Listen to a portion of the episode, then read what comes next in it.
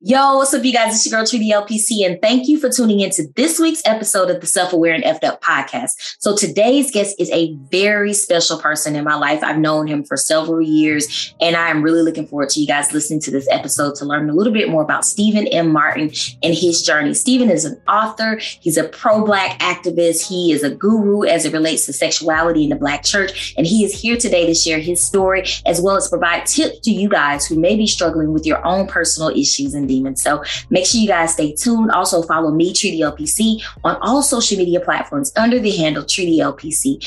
I hope you guys enjoyed today's show.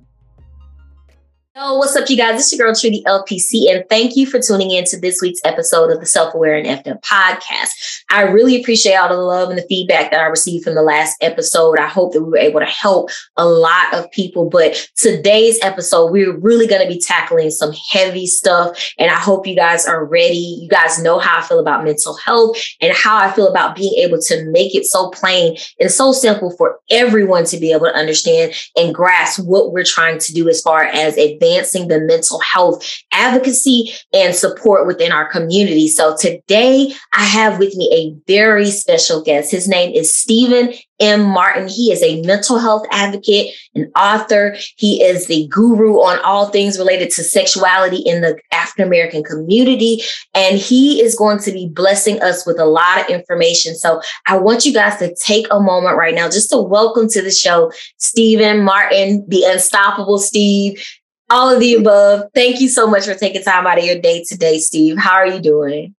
I'm doing very well. I'm so glad to be here. Thank you for inviting me. You're very, very welcome. I appreciate you taking the time out of your day. So I wanted just to start off by having you share a little bit about yourself. Yeah, I know that you are very skilled. You are the man of many talents. And I had the opportunity to kind of read some of your books. And I want to talk a little bit about all of those things today. But just let's first start off by having you introduce yourself to the audience and giving them a little bit of background about who you are and what you do. Uh, well, I am. My name is Steven uh, M. Martin. I am from actually from Alabama. Um, I went to uh, Tuskegee University. I also attended Mercer University. Okay. I've been working in the um, mental health field for about uh, eight to nine years now. Mm. Um, I'm an advocate for mental health. Um, I've also been a certified peer specialist uh, by the state of Georgia uh, and okay. an advocate for mental health issues also an advocate for uh, people that deal with sexuality issues when it comes to the cognitive dissonance uh, issues in the Black community mm-hmm. that a lot of us uh, uh hold. Um, and I'm actually um, what we call in the pro-Black woke community a pan Africanist. So I, uh, those are my current beliefs. All right, awesome. Well, thank you for sharing those things with you um, with us. And I feel like, you know, with peer support and the peer specialist piece, a lot of people may not know what that means. Do you could you kind of explain a little bit more about that? I know you said you're not actively right now, you're working through that process, but can you explain that process to the audience? Sure, absolutely. Sure, absolutely. So a peer specialist uh, is a person that uh, so when you go to let's say a mental health facility or uh, or connect with some type of mental health resource. Um, typically, you'll deal with you know different workers, LPCs, social workers, or whatever mm-hmm. the case may be. But the peer specialists, the part they play in, they're typically people that deal with mental illness in some way, form, or fashion. So therefore, they're able to give more of uh, uh, they can internalize where the client is and how they feel and give them support uh, mm-hmm. because they're able to give a um, uh, uh, I'm trying to find the word a uh, impartation mm-hmm. Uh, that a person that hasn't never dealt with mental illness can give. Right. Okay. Thank you for, for clarifying that because I know a lot of people may not understand what that means because a lot of people don't really fully get mental health. And I think it's so important what you do and being able to give back to other people who have experienced things that maybe you have experienced in life. And, you know, being an advocate, being able to be vulnerable and share that part of yourself with others, especially being a mental health professional as well. I think it's so important and so necessary because a lot of people can't really, if you've never been through depression or anxiety or any mental health issues, it can be hard for you to relate. Um, you know, just my background a little bit. I have dealt with depression and anxiety for most of my life, and I'm in therapy and have been in therapy consistently over the years. And so I, I, definitely commend you for being able to share that part of yourself with other people. I know one of your big bases is being, you know, being very much a pro-black act- activist and also a mental health advocate for people. And I know today we're going to be talking a little bit more just about the the other part of your life, which is being a guru and things related to sexuality within the Black community. I know several years ago, working with you at um, one of the organizations that we worked together at, I was able to read one of your books, The Evolver, and that book was absolutely amazing. You talked a lot. I know some of it was based on your personal experience of being at Tuskegee University. And so I want to hear a little bit about how you came up with the idea for the book and how you see that book being able to impact people within the community as a, at large as it relates to the gay community.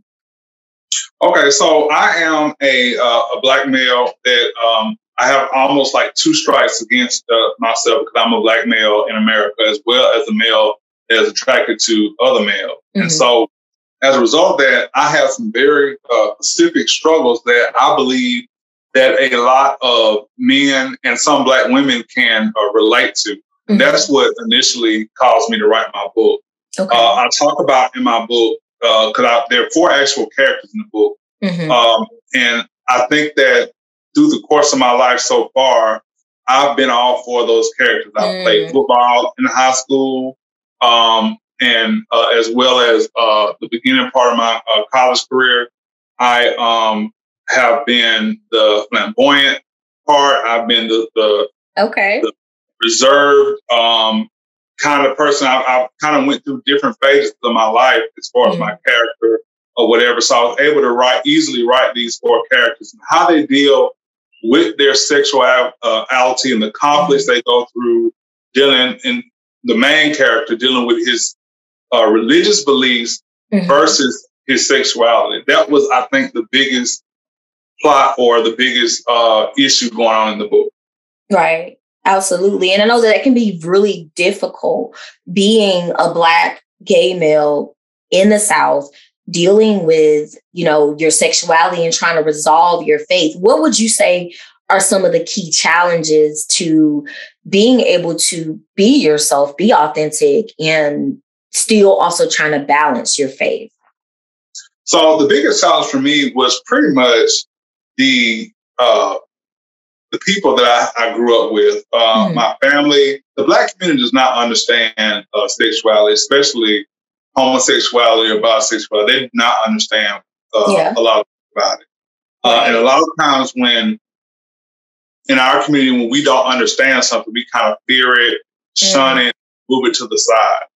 And so they, uh, as a result of it, they really uh, haven't really taken time to. But nevertheless, um, dealing with the church, um, dealing with my family, uh, a lot of times it, the, their opinions of, of people that are attracted to the same sex caused mm-hmm. me to sort of kind of growing up. That's all I knew is what mm-hmm. they said. And right. so it caused, me to, it caused me sort of to grow up to hate myself. Wow. Um, and then that was verified when I went to church. Mm. And in church, you know, they had what their interpretation of the scripture was, and we were going to hell.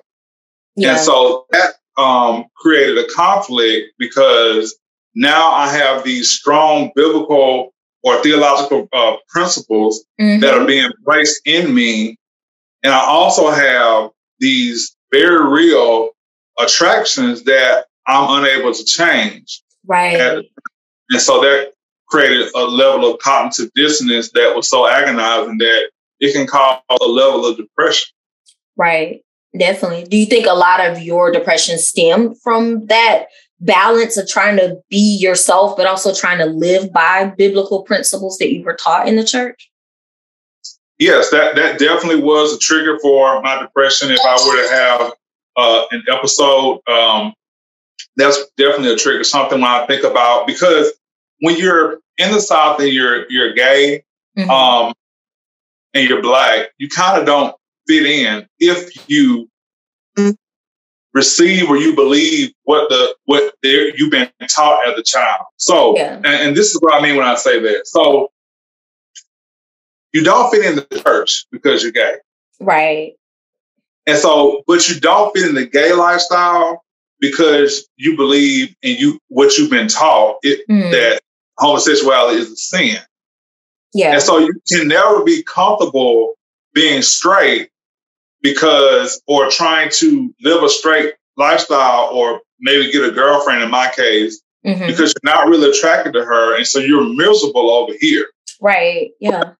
You're also miserable over there if you were to get in a relationship with the same sex because you have a belief that you've been taught that you're going to go to hell. Yeah. So you really are in this place where you don't fit anywhere. And yeah. so that can cause, uh, depending on the individual and how they deal with that trauma, that can cause all type of thoughts like suicidal ideations, mm. all, all, type of negative things that can happen, uh, uh, you know, to a person as a result of that. Yeah. And I know it, it, has to be difficult. Like I know what my challenges has been being a cisgender lesbian that's also African American growing up in the South. And I know what my experience in the church was like. And I can definitely relate to that feeling of not really belonging in one place or the other because it's like, you know, going to church with my grandmother growing up, it was like, that's all I ever heard with it that if you're gay, you're going to hell and then coming to terms with how I felt about women and really being able to come out. Like I came out when I was like 19. And that was like a struggle because it's like I'm still in this church, it's still a part of who I am. And I fought with myself a lot and I tried to suppress those parts of who I was in order to be able to, to live right, so to speak. And I was miserable. Like there were a lot of times I dealt with suicidal thoughts at that particular time, like driving from church actually and thinking about driving my car into a tree because it was like I was miserable. So I can definitely resonate that with that feeling and being able to come to terms with who I was and being able to accept that. What was your experience of being able to to come to terms with who you are and reconciling your faith as well as your sexuality? Um, I did get to a point to where I was able to, to a certain point, um, reconcile that. Uh, however, I will say, uh, as my introduction to what I'm about to say, mm-hmm. that every day is I'm still kind of on a journey.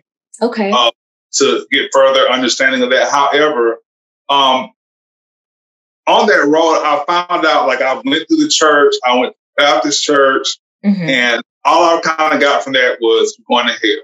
But there was not, which is why not just for homosexuality or sexuality or, or any type of, but for any type of sin, yeah. there was a lot of you're going to hell, but there wasn't a lot of solutions.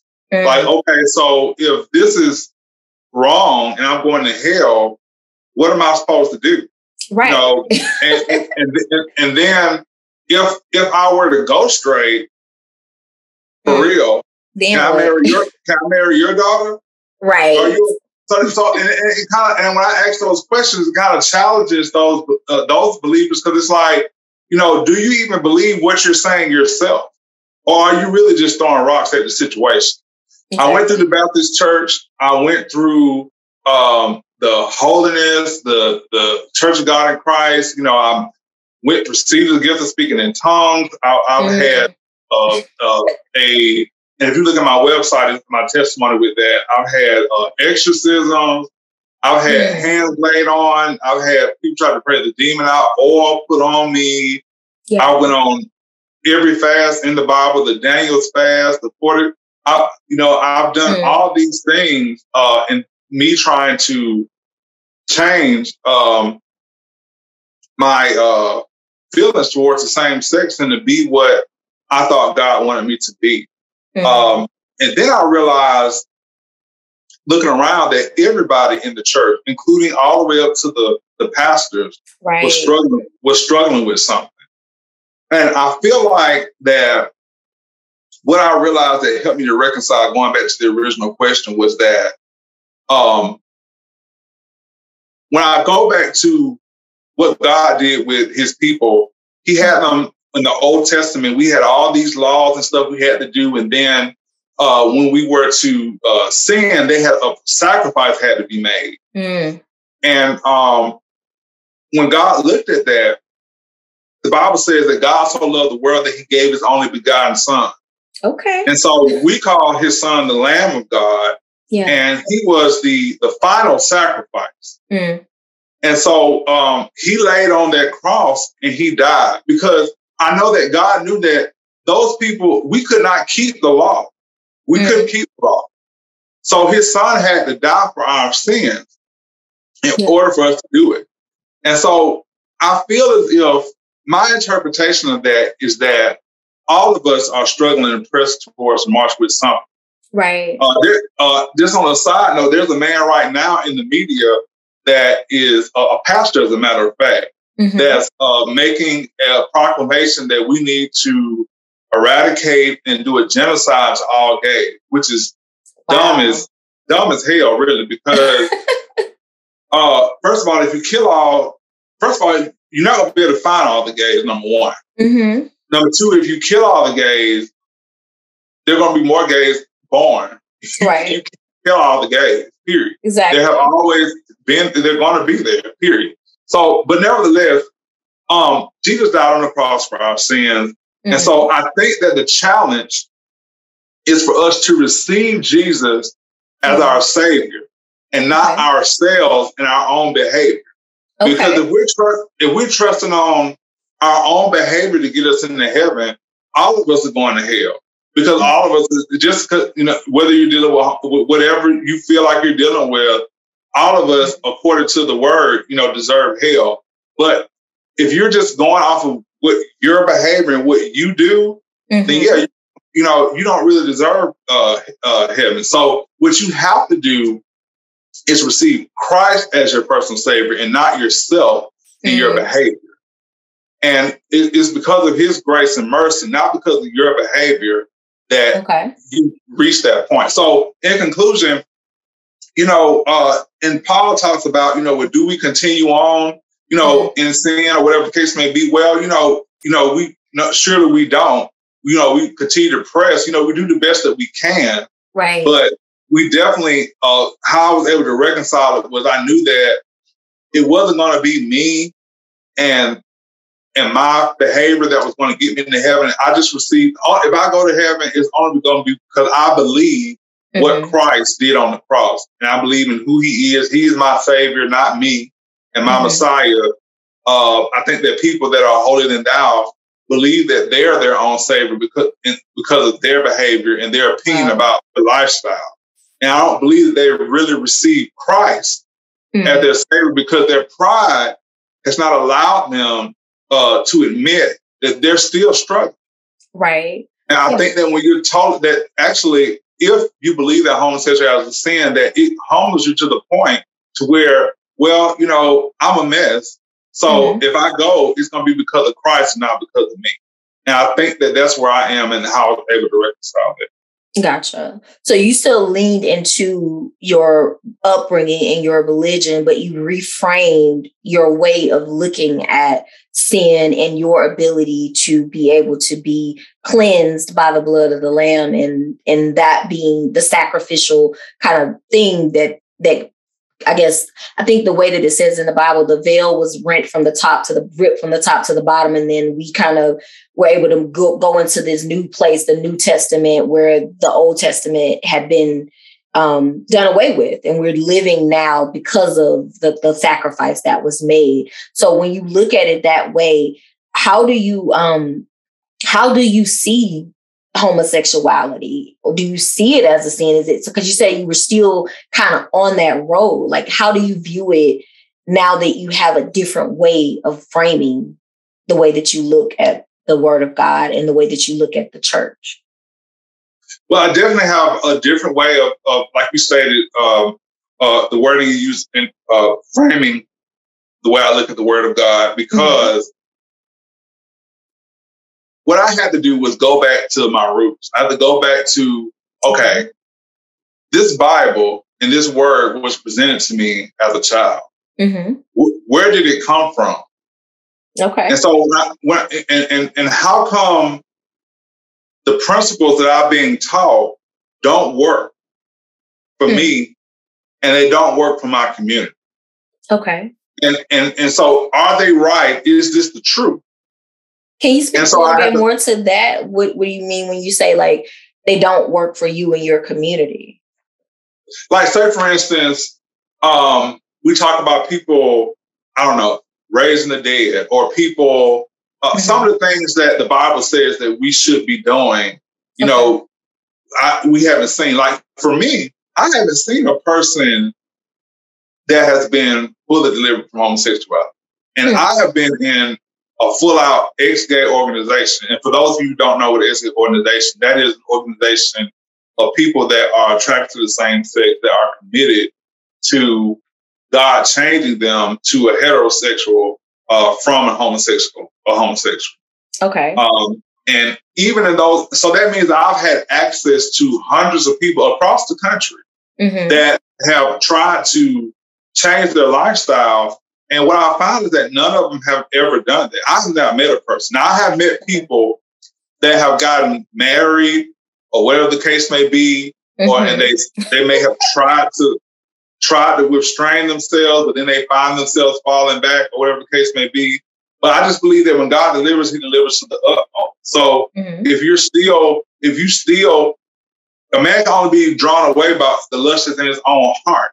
So mm-hmm. if you're still being drawn away or you're still attracted, then it's still in you. Right. So I don't call that deliverance, even if you did get married and have kids. Exactly. So I have I haven't seen that. So when I talk, I, I mentioned that because when you think about things that work, I haven't mm-hmm. seen the practical use of the interpretation of the scriptures in some areas mm-hmm. that have worked work for our community. And so I believe that there's a better understanding or interpretation um, somewhere. And I think that we need to kind of look at that, you know, look at, well, maybe the way we're looking at these scriptures are wrong. You know, where did they come from? You know, um, there are books of the Bible that are not in there. Um, I know that uh, when they made the Bible that we know of today, and I'm going to land in just a moment, uh, that Constantine got an organization mm-hmm. and they put these books together you know, and they uh, infused paganism into Christianity, uh, uh in Ju- Judaism actually, and made okay. Christian. And then uh, when the slaves, us Africans, were brought over here, they infused spirituality into that Christianity and made what we call the church today. Wow. So a lot of things have been shared and mixed into a lot of interpretations, a lot of mm-hmm. belief.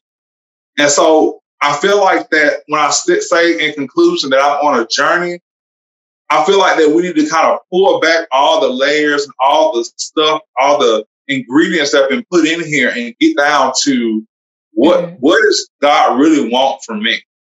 Okay. And, and and what, you know, is this, you know, not going by what mama said and what grandma said, right. but really being a relationship with God himself and, and, and understanding who he is and what he wants. Gotcha. So, do you see homosexuality as a sin based on your framing of of your relationship with God? I'm still on a journey with that, the research that I really don't have mm. a like, oh yeah, it's a sin, or okay. no, it's not a sin. You know, okay. Um, what I my research at, at the age of 43 is that there are different interpretations of what the scripture is saying. Mm-hmm. Um, you can go to the Old Testament and they can and pull up the interpretations of what the scripture is saying. Uh, the New Testament doesn't really talk about it. It does talk about fornication, though. Mm-hmm. Um, so there are different perspectives, and, uh, and, and so I'm still kind of up in the air whether it's a sin or not. Mm-hmm. Uh, the ultimate goal for me is to get to heaven, and so my basis for that is is going to be on Christ's mercy and grace and what he did on the cross, and not because, mm-hmm. you know, um, matter of fact, when, right before he died, he said that, you know, they don't understand. Yeah. You know, he said they, they, they don't, you know, and I don't. He was definitely right before he hung his head and died. Mm-hmm. He definitely had me right there in mind because I don't. and I'm depending on what he did to get me there. Gotcha. Yeah.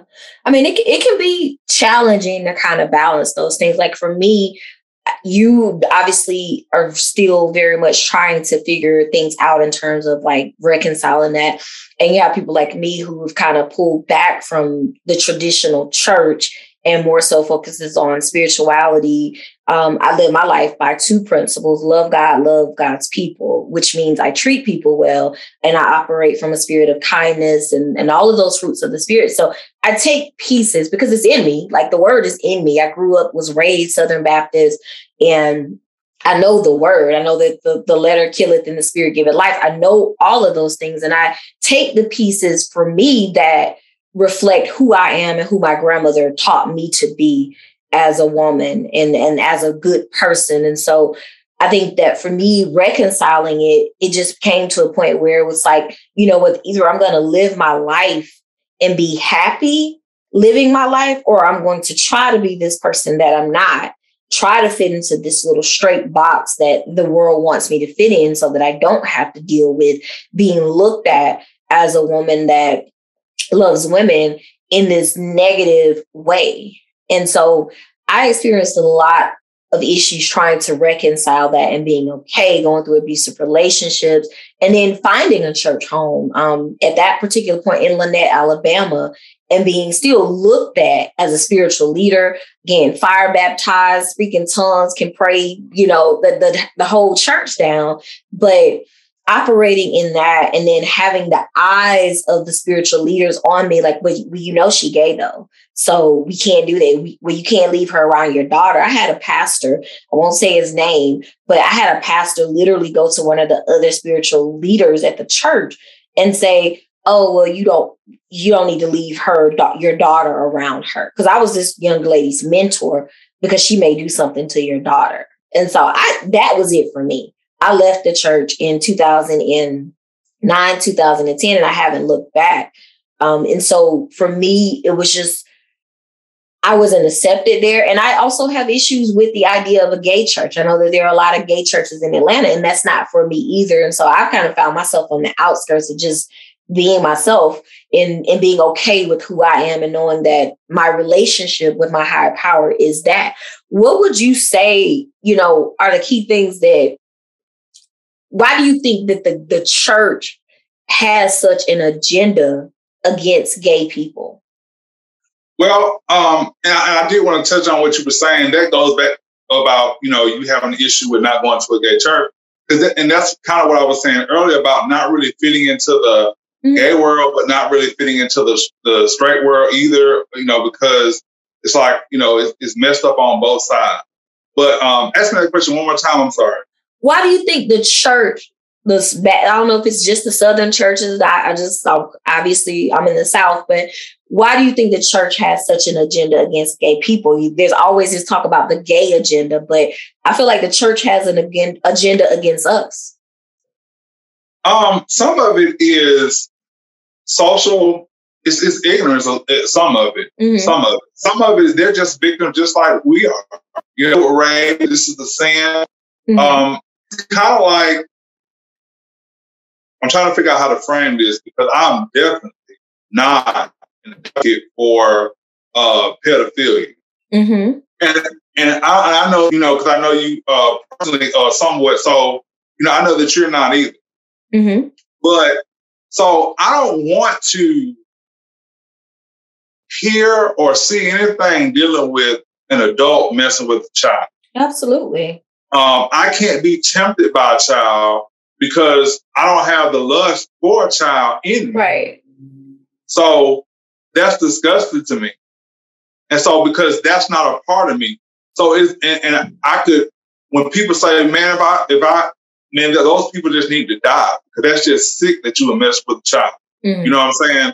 It's easy for me to say that because I feel like that's disgusting. That's just that's in real life. That's 100. Right.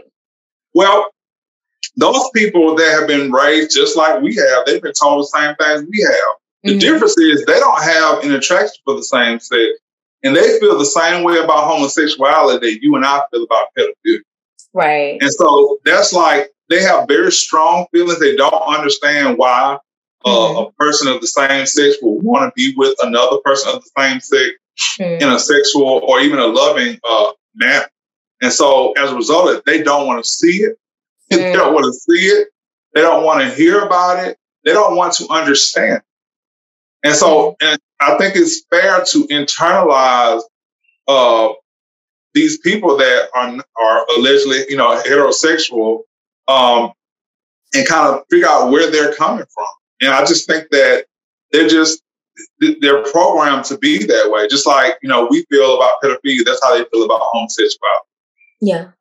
So it's like they're taught that. They learn that it's wrong. They repeat that. They you know it, it almost reminds me of how racism is, is spread from one generation to the other. That's the same way that with homophobia. It's like you're taught this and you repeat it and you teach it to the next generation and you repeat. And i feel like we're in a space right now where you know there are a lot more people who are progressive and you have a lot of the younger generation especially with millennials that I feel like we can possibly break that cycle of of you know rinsing and repeating but there are still people that i see you know whether it's clients or whether it's just people that i encounter that just that mindset that brains that i don't know if they're brainwashed into believing that their way is the only way. And you know hearing you speak earlier about this minister this pastor that's wanting to eradicate the gay community. I mean, that's the same thing that Hitler tried to do with the Holocaust, you know, it, like eradicating the Jews and eradicating blacks and gays and all of them putting them in concentration camps. So it's just absolutely bananas to me that in this year we would have someone that's out there trying to do that. So the it's like we, we're getting it from all different angles, and it's, it's so unfortunate to even hear that that's something that's going on. And I put on my Facebook post that, you know, I've been in church and I've also been in the, in, in the world or in the streets mm-hmm. or whatever. And I don't know which one is the biggest hustle because some of this stuff, some of this stuff is political.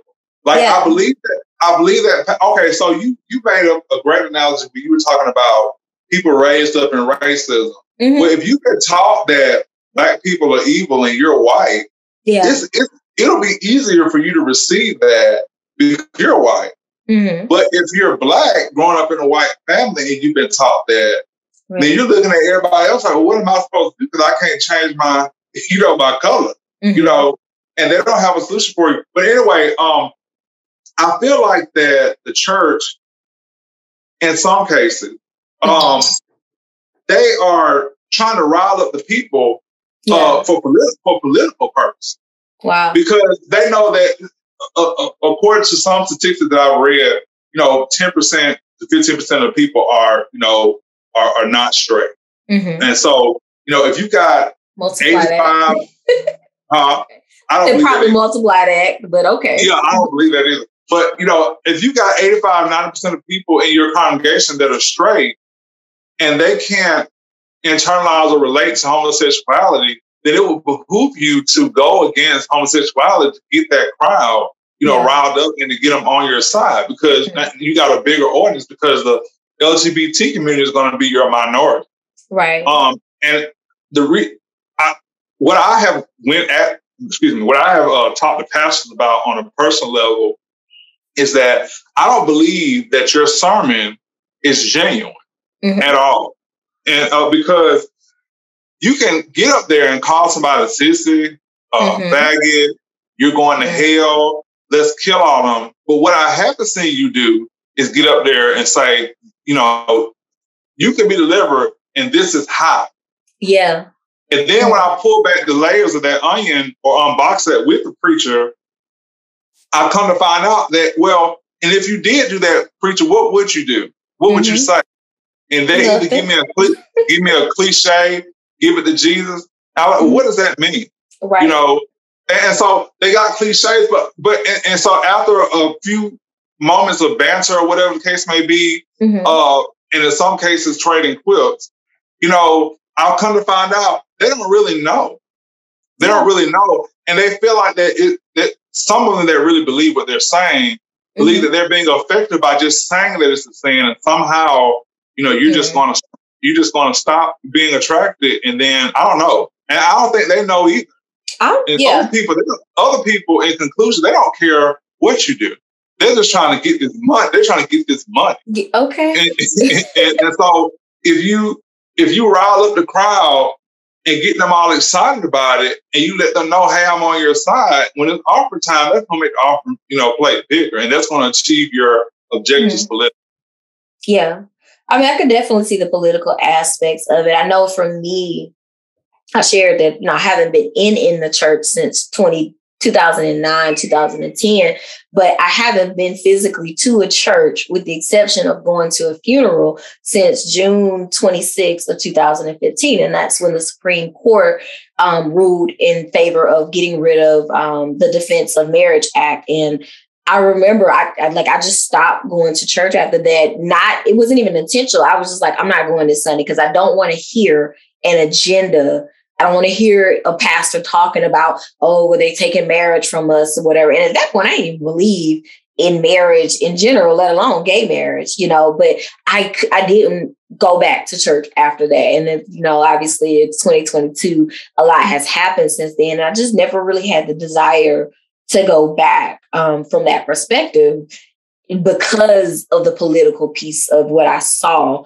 with pastors using the pulpit to kind of weaponize us. And I, I see a lot of even family members, mothers and, and, and fathers who use the word of God to weaponize things against their children who are gay or LGBTQIA plus. And so like what would you say to people out there who may be struggling to find their truth. They may be trying to find themselves and trying to balance it, and or they're dealing with parents who are weaponizing the word of God against them. What advice would you give to them? Well, um, the only thing I can say is if you had a parent that was doing that, because I, because like I said, I, I'm in my 40s and I still deal with that, and I still am on a journey with that uh, I kind of um, I know that like in therapy, we talk about uh, dealing with certain things. Mm-hmm. You know, you can only really control how with your behavior. You can't really control right. somebody else's behavior. And what if your parents never accept you? What are you mm-hmm. going to do? You know, so you have to. You may have to come to the understanding in terms of my advice that your parents will, will may always think, or your family may always think that something's wrong with you mm. or that that you're going to hell, or they may always apply their beliefs, but you also have to kind of have a grace and how they were raised and what their life experiences are. And you may have to accept them for where they are in their life and their journey. Uh, I don't think that the solution is necessarily to push it in their face or, or uh, ram it down their throats. Um, I do believe, however, that there should be boundaries set. Like, mm-hmm. okay, I do understand this is what you believe about this aspect of my life because there's more to me than just mm-hmm. my fraction. Right. But because you your journey and my journey are different and you haven't had the same experience I have, you know, I set boundaries with my family. So maybe it's important, number one, to understand where your people are coming from mm-hmm. and uh, and to set boundaries uh, on how you handle them, even in your conversation. Um, uh, that's that's what I, my would be my advice to um, uh, people that deal with family members like that. Yeah, yeah, I think those boundaries are definitely key um, to being able to really navigate those relationships. Because I have a lot of people who literally will just allow their parents to treat them poorly. And I always tell people it's our responsibility to teach people how we want to be treated. We all, you know, I'm always about the golden rule, do, golden rule, do unto others as you, as you would have them do unto you. But with the parents, and it's always important to kind of teach them because they're always going to operate from what they know. You're a little bit more um, easy on people than I am because for me, I'm I'm really hard with the boundary. It's really heavy on the if they're not receptive to to being able to love all of you, they can get on the sideline and and not have that access or whatever. But everyone ha- handles things differently. For me, I remember having a conversation with my mom. You know, years ago, like, you know, either you accept me for who I am or you don't have access to my life. And I know not everyone is able to draw that hard of a boundary, but I do think it is important to have some boundaries present in order for you to be able to protect your own mental health because you don't deserve to be treated like a, a second class citizen just because you love someone of the same gender, sex, you know, orientation whatever. I don't think you deserve to be treated poorly, but boundaries, I think that that's very, very very important for people to have. And then when you look at how boundaries, what boundaries look like, like for me in my life, say for instance that my parents, you know, we could be hanging out having a good time Mm-hmm. And then all of a sudden we see they see somebody gay on television. And they mm-hmm. like, look at that. That's so terrible, blah, blah, blah. And they start making fun of them. Mm-hmm. Well, you know, I don't want to hear that. You know what I'm saying? Because your son is your son is gay. So why yeah. do you feel like I'm comfortable with you talking about this other person that's gay? Your son's exactly. gay. So what I would do is I all right, all right well, you know, I want to head back to the house. Uh, you mm-hmm. know, because at the end of the day, at the end of the day, um, if something were to happen to me mm-hmm. and I was sick, it, it it's not going to be a lot of the gay community there. Mm-hmm. It's going to be my folks. Right. And yeah, we have a difference of agreement. If I were to die and my body had to be buried or something like that or whatever, mm-hmm. it's going to be, it's not exactly. going to be all these other folks. And so they don't agree or understand this aspect of my life. And that's mm-hmm. because how they were raised and the, the era and the time they came from. Yeah. You know, but I'm not going to, that my choice is not to completely, you know, unless they become so toxic that I can't take it. Like, you know, they're just attacking me mm-hmm. emotionally, mm-hmm. personally, you know, you know, yeah. or something like that. Then, and I have done that. I have like, okay, that's mm-hmm. it. You know, I don't want to have any contact with you. And when I've done that, they're like, okay, well, maybe we, you know, we need to look at ourselves. And so we yeah. had to come to a compromise there. But that's, that's because I did set a boundary. Mm-hmm. And that's why I feel like boundaries are important. And yeah. what they look like to me is saying, don't cross this line. I can't control you, but if you cross this line, I'm going to remove myself from the situation. Period. Right. Yeah, absolutely. And I think you have to have a balance. You you know, you have to find some place in between uh, Tree and, and Steven in terms of where you set your boundaries for what you accept in your life. Because I have clients who just like, no, absolutely not. And I have clients who won't set any boundaries. And I think it's it's important to just find that middle spot that works for you. But Steven, I, I just want to thank you so much for taking time out of your day to speak with me and really be able to educate our audience about that because like this podcast is all about discussing taboo topics. And when you talk about mental health in the black community or sexuality in the black community, it doesn't get any more taboo than that.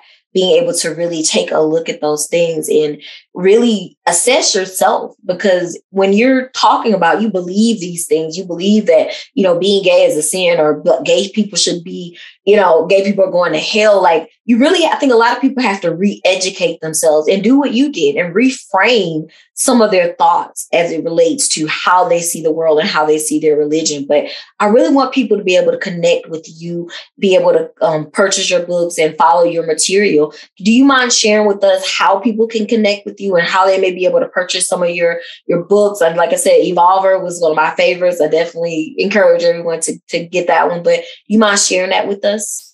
Sure. Uh, you can reach all of my social media on my website, which is uh, www.steven, S-T-E-V-E-N, M, Martin, M-A-R-T-I-N dot com. So it's Steven M. Martin uh, dot com. And so my Facebook, my YouTube, my Twitter, my uh, TikTok, all my stuff is on there, as mm-hmm. well as my products, my books, uh, okay. all of my paraphernalia is on that website. Okay.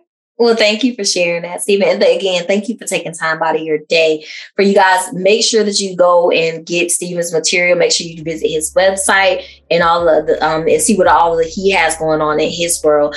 Also, be sure to make sure you follow me, Tree the LPC, on all social media platforms under the handle Tree the LPC. You can also visit the Unique Destiny website at uniquedestiny.org. Make sure you guys continue to st- stay tuned for the next week's episode. I'm going to be speaking with a new amazing guest, So make sure you guys stay tuned. Please again i really really want everyone you know share this podcast with a friend or family member that you think could be helpful it could be helpful for because we really want to be able to re-educate people especially within the african american community on how to deal with and how to process through things related to mental health sexuality and all taboo topics out there Again, thank you guys for tuning in. Till next time, be safe, be well, and make sure you take care of your mental health.